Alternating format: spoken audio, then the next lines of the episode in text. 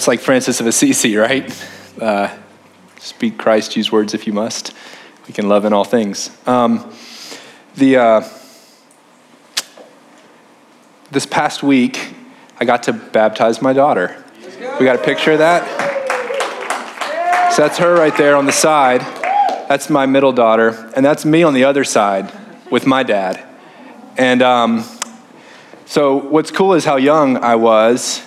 And the Lord's been faithful from there till now.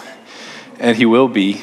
Um, I was grew up in this church, so when I was baptized, it was actually at the other um, the other complex before they built the new one. It was there, but it was this church body, Watauga Christian Center at the time. And I've, there's a story that my dad likes to tell from around that time in, in our life was there used to be this, the, the wall was, I think, the, the podium was there and the wall was, the back was there. It was all different. And then we tore it all down as a kid. And I was coming through and it was a big old mess, a big construction mess. And my dad likes to remind me that I said, man, Jesus made a mess as we kind of were walking through everything. And, and um, he just loved that. He thought it was great. And um, one of my favorite life verses is actually everything we have accomplished, you have done for us. And I would even say our messes, actually. You know, he, he even takes those on the cross. It's a miracle. Not only our greatest achievements are by his grace, but even our, our failure, he's willing to take that and say he did that for us too. It's amazing. It's amazing who Christ is. Um, Daryl asked me to come and to speak about the kingdom of God. So um, if we can go to the next slide, and we're going to stay on this slide for a while. Um, and I'm going to talk about a lot of different things. But um, the kingdom of God is founded in the covenants of God. And in the covenants of God, in the, the Old Testament, we find three covenants.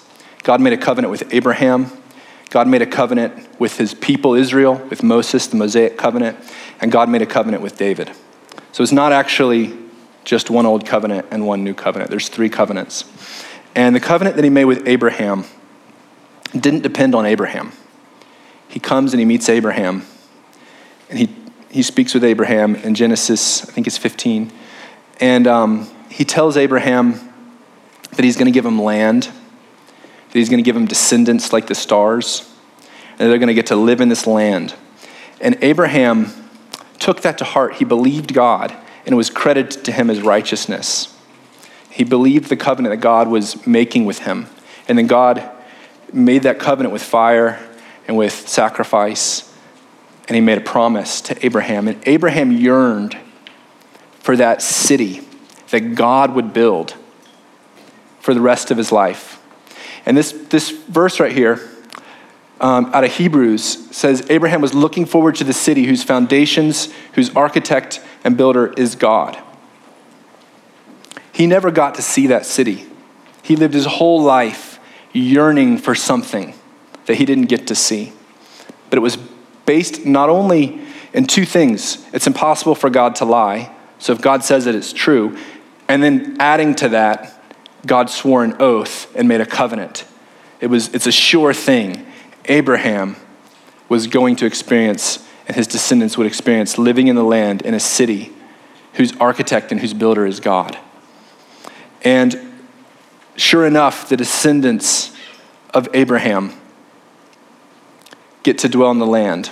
And it's a journey for them. They don't just, you know, have this wonderful time from Abraham on. They end up in Egypt and they get delivered from Egypt out of slavery, and they get brought into the land that God promises them. And God makes a covenant again on the mountain of Sinai with Moses. But this covenant, unlike the one he made with Abraham, is made contingent on the people. So this one requires to enter into the blessing, the fullness of it, it requires their obedience. It's a, it's a bit different than the first covenant.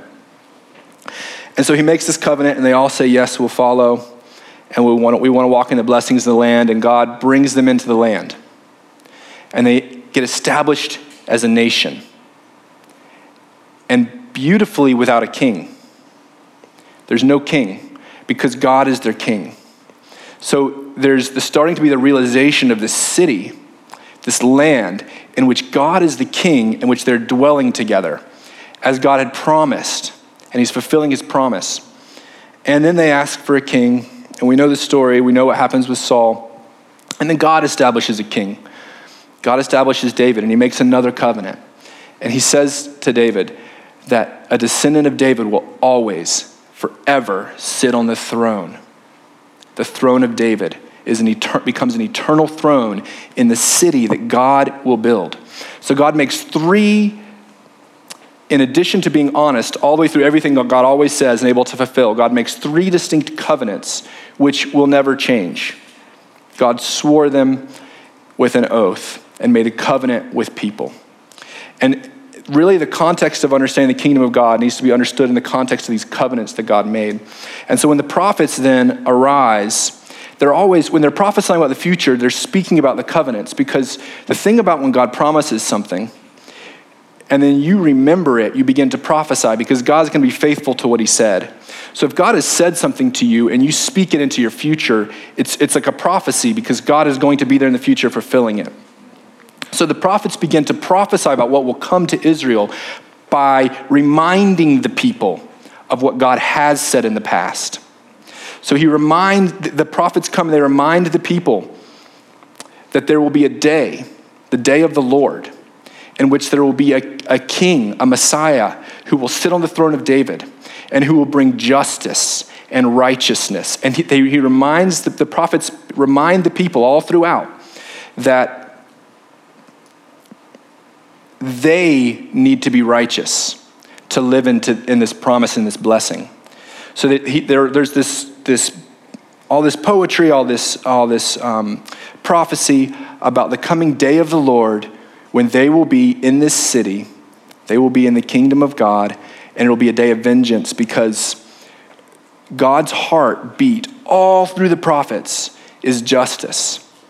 You can't read the prophets without being pierced with the thought of the widow and the orphan and the downtrodden. You can't read it. It's, it's like it's God's concern throughout. And it's very clear that when, the, when the, the Lord comes and is established, that he's going to set the captives free. And when Jesus comes, indeed, he opens the scroll and says, I have come to deliver the captives. Because that is the heartbeat of what defines the kingdom of God, that the prophets are reminding the people God has promised they will live in. And the people don't live up to the righteousness of God. And so, what happens is the coming day of the Lord is a day of terror and of smoke and of vengeance. The prophets know it will be because the people have not lived up to it. So, how can it be anything else? If the land is full of bloodshed, if the land is full of sin, then how can a just God come and establish a kingdom and it not be anything other than devastating? So they prophesy the kingdom of God will come and it'll be devastating. The day of the Lord. And they also prophesy that it'll be a day of victory for Israel. God will be faithful to his promise. He will establish the prophecies of and the covenants to Abraham and to Israel and to David. So they, they, they see it as a day of vindication and a day of terror because justice is coming. And they prophesy about this quite a bit.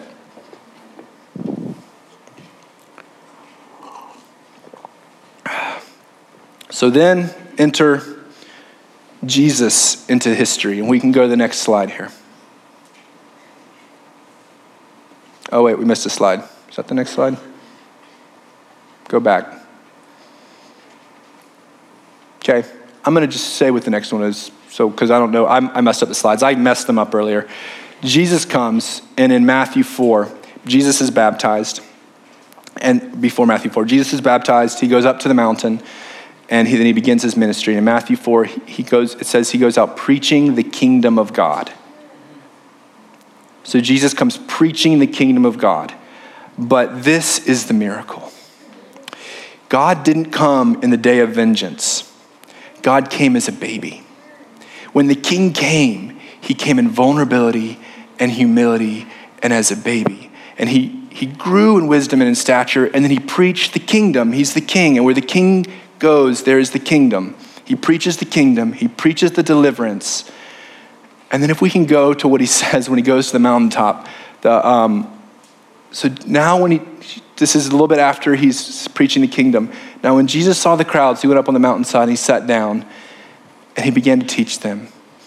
Blessed are the poor in spirit, for theirs is the kingdom of God. Blessed are those who mourn, for they shall be comforted. Blessed are the meek, for they shall inherit the earth. The hunger and thirst for righteousness, for they will be filled. Blessed are the pure in heart. Blessed are the merciful, for they shall be shown mercy. Blessed are the pure in heart, for they shall see God. Blessed are the peacemakers, for they shall be called children of God. Blessed are you when you are persecuted for righteousness' sake, for theirs is the kingdom of heaven you're reading it if I got it wrong. But, but the, the point here is, the point here is, I mean, like, in all of history and in literature, this Sermon on the Mount, I mean, like, this is how I feel about the Sermon on the Mount. Like, you, you, he should have come in vengeance. He came to bring justice, and he said, Blessed are the pure in heart. Blessed are the poor in spirit. Like, it cuts to our heart with justice,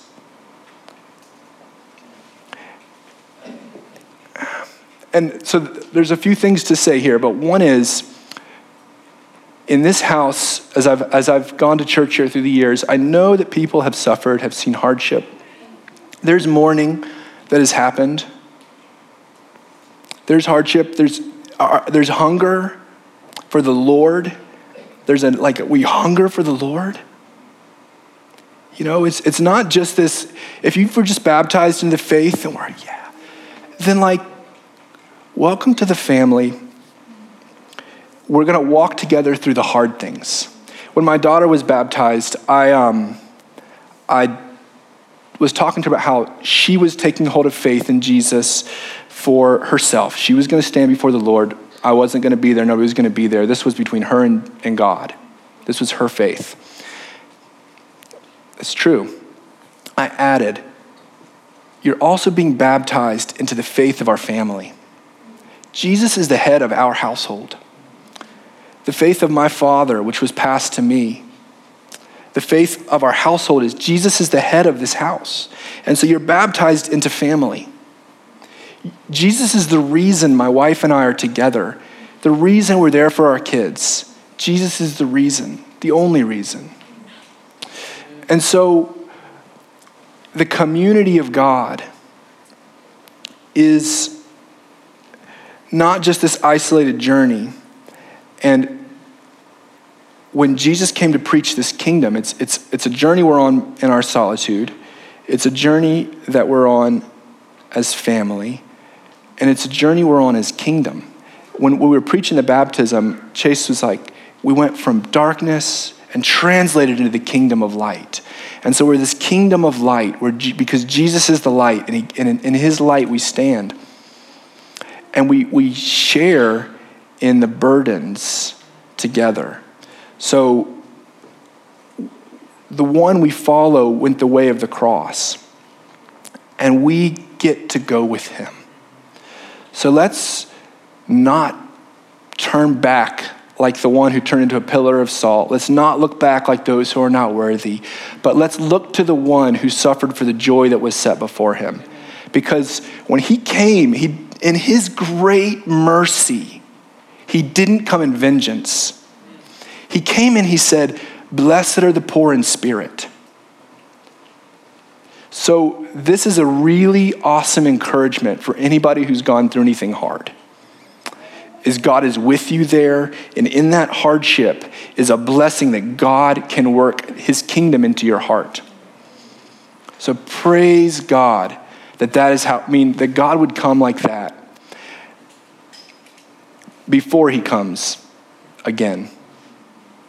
Because he's also not leaving the world in its sin and in, it's, it's like this, this awesome gospel has gone forth.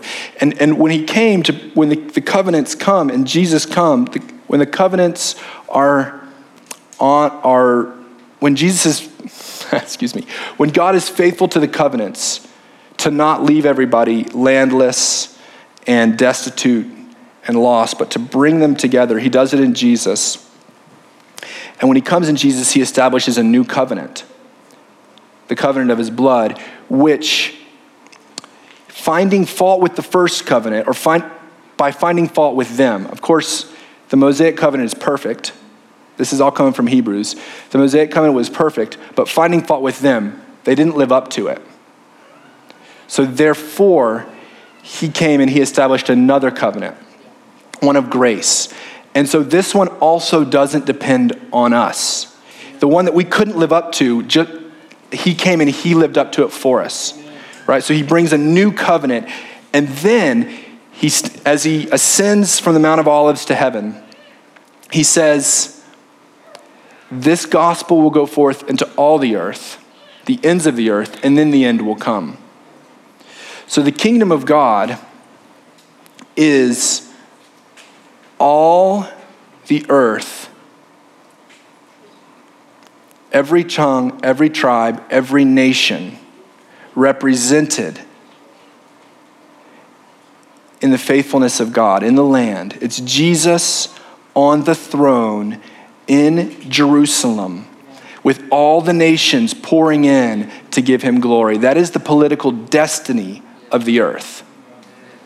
And in his mercy, he has sent that gospel to all the lands, and we get to be grafted in to the promises that were made to Israel. So now we're grafted into the covenants, and we're partakers of the promises, and we get to lay hold of God's kingdom in our lives. And it's a matter that when he came, he taught us pierces our heart. It's a matter of our heart. So we, Jesus came and he, he showed us that the, the justice begins in our heart with a poor spirit, where his blessing is comforting you in your mourning. So that's where the kingdom of God comes to dwell. What's the next slide?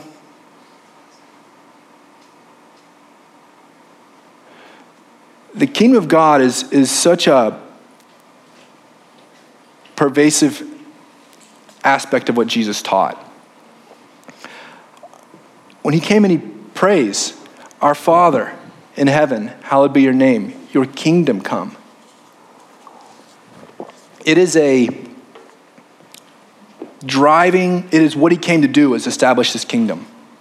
And when we pray, he invites us to join him in bringing the kingdom and entering in the kingdom. So he comes, he's baptized, he preaches the gospel of the kingdom. He preaches the beautiful Sermon on the Mount. He teaches people to pray. It's all about this kingdom. And then, so that we would understand it, he begins to teach it in parables. And he, there's the parable of the, the sower sowing seed. It's that gospel going out into the earth. And then it's the story of what happens as the gospel goes out into the earth. And how some receive it with fertile soil and it grows in them. And others suffer from the cares of this world or from the enemy. They, they, they don't lay hold of what is valuable, they don't see the value in it. He tells the story of the wheat and the tares and how he plants wheat, but how an enemy comes and plant tares, and they both grow up. But then the angels come and they harvest because the wheat is the good, the, the righteous, and the tares were the wicked, and the angels come and they harvest the earth. So it's the same story. It's there's a there's a kingdom that's coming. There's a seed that's been sown. And there, when that great harvest comes, the gospel will be manifest in our lives. So it's like the fear of the Lord is, is what I would like to bless you with in that thought. You know, he tells the, the story of um, the merchant who sells everything for the field. He sees something so valuable. Because the ones that have the fertile heart, when you hear the gospel of the kingdom, when you hear that, that justice is coming in God, they say nothing else compares. Nothing else compares. They sell everything and they lay a hold of it. Or the person who's the merchant who lays a hold of the great pearl. So,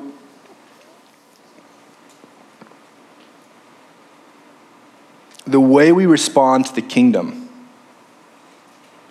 is to value it above all else, to see it like Abraham did as the thing that is that you yearn for.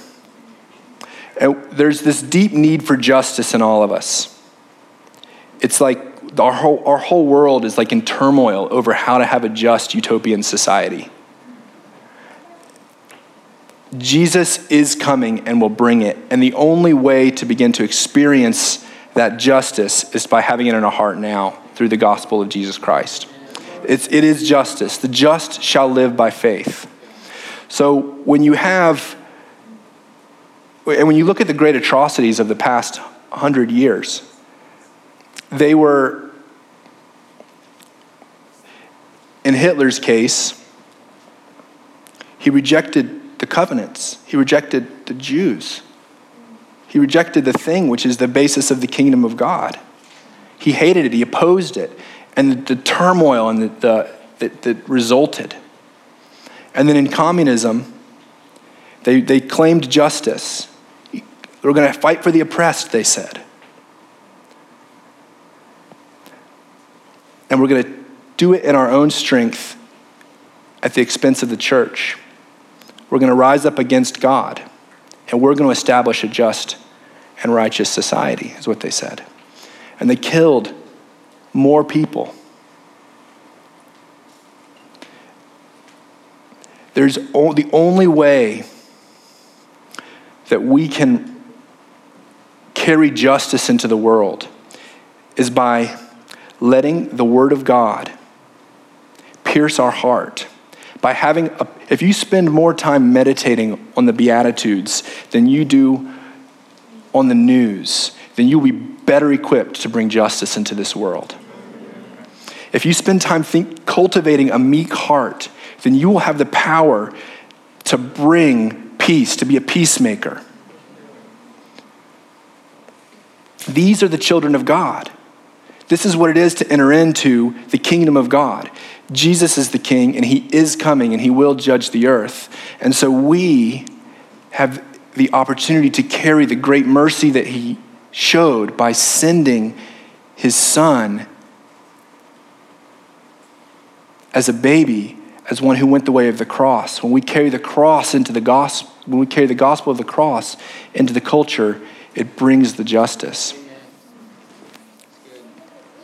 I um, I'm not up here with notes because I tried to organize my thoughts and I wrestled with it. And some people that saw me beforehand saw me wrestling with it. And, and I just had to set them aside because I was like, Lord, I just trust you. It's, it's okay. I, I can look like an idiot if I need to. I'm just going to do my best. And, um, but I, I, so I hope that was clear. Um, I want to end with a dream that I had where God sowed his kingdom into me, like how I view laying a hold of the kingdom in my life. It was a dream I had in the night. It's actually the most precious dream that I have ever had, and I hold it very close to my heart. I had about seven years ago, maybe, and I've meditated on it since then. And I will probably be thinking about this dream for the rest of my life. And, um, you know, it says we're seated with Christ in heavenly places. We actually get to sit in the kingdom of God because of what Christ has done. So you're welcome to stay in your seats right here so to speak, or you can let your spirit kind of rise up as I share this dream to that heavenly place. You know, I kind of invite you to come with me um, in faith in this, this dream that God gave me.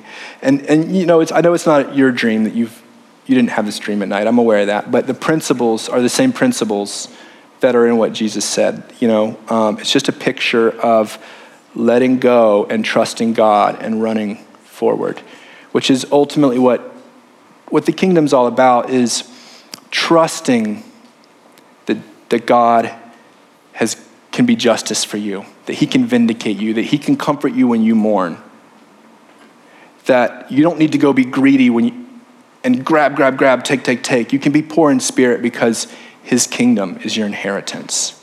So there's this place where you trust God. And then in trusting God, there's a justice that you're able to partake in. So, this is the dream that I had. Um, I dreamed that I was walking through a house. There was lots of different rooms, and I went straight through the house. I wasn't worried about anything in any of the rooms. There was all these games in these different rooms. I went through all, didn't even think about them, straight through the back. And I got to the, to the back of the house, and there was this big archway looking out into fairyland. fairyland, the way that George MacDonald or that um, C.S. Lewis would write about it. So there's this landscape beside me. And to my right, there's a creature that's an angelic creature and um, I stood beside the creature and I, and I thought, and, and, I, and I realized that we could hear each other's thoughts. So I'm standing beside this creature looking out at fairyland. And I, um, I look down at my feet and I'm barefoot. And I realize I don't have a bag and I have nothing. And I know that, that it's God's country. I know that ahead of me is the kingdom and it's raining. I see it start to rain, and I have a choice. So this is an invitation to go out into the rain with nothing. And I just think to myself, everything's going to be just fine. And the creature says, yeah, it's to be fine. And then I just run, run into the countryside. And the rain just hits me in the face. And it's just warm. And I'm just running on this beginning of this epic quest. And that dream, I woke up and I had the best feeling that you can imagine. And there's just this place in the Lord. There's a kingdom of God that's ahead of us, and everything is there. And all we need is, like Abraham, the faith to go to a country that we don't know what it is. And yeah, it might be raining. Yes, it's the way of the cross.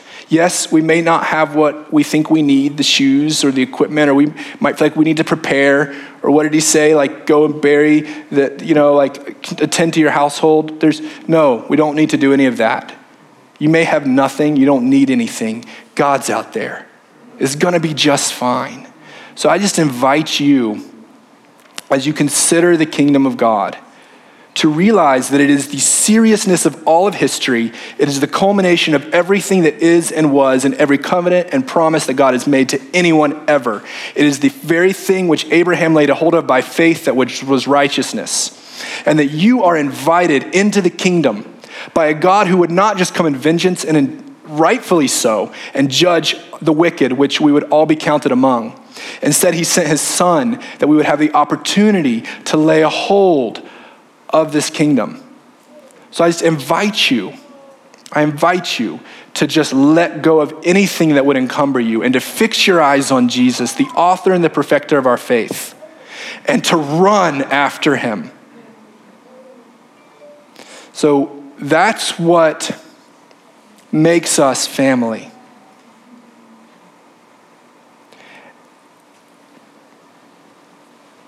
Amen. Thank you guys for listening to me.